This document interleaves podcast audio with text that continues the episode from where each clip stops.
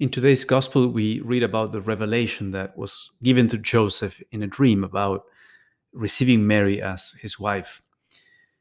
Notice how faithful Joseph is to the light that is available to him.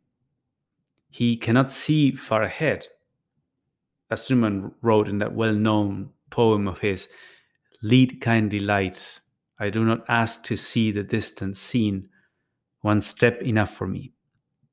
So Joseph has the light to see the step he has to take. He doesn't have all the information he needs to understand where it will all lead. There are many things he doesn't know about God's plan for him and who the child is exactly. But what he believes at the time of this decision is that Mary has not been faithful in some way, or, or maybe she's been trapped in some kind of abusive relationship. We, we don't know exactly what his fears were, but it was clear to him that Mary was pregnant and the child wasn't his. And it didn't seem to him that he was ready to move forward in with marriage in that situation.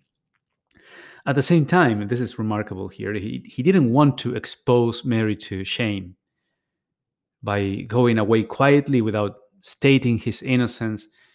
People were likely to think that he uh, didn't want to take responsibility.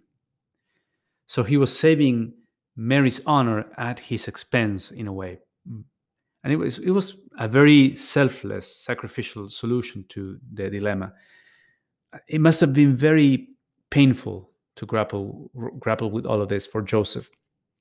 He had to start all over again in a new place and but at the same time he has this righteousness. He's uncompromising. He takes marriage very seriously.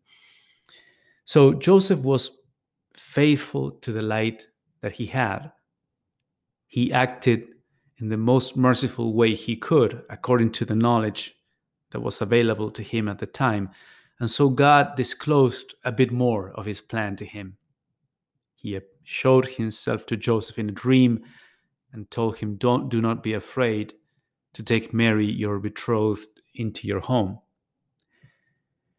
The lesson is whenever it's clear to you that you are to take a certain step, well, take it. And that will make further steps clearer to you. Have you seen these dynamics at work in your life?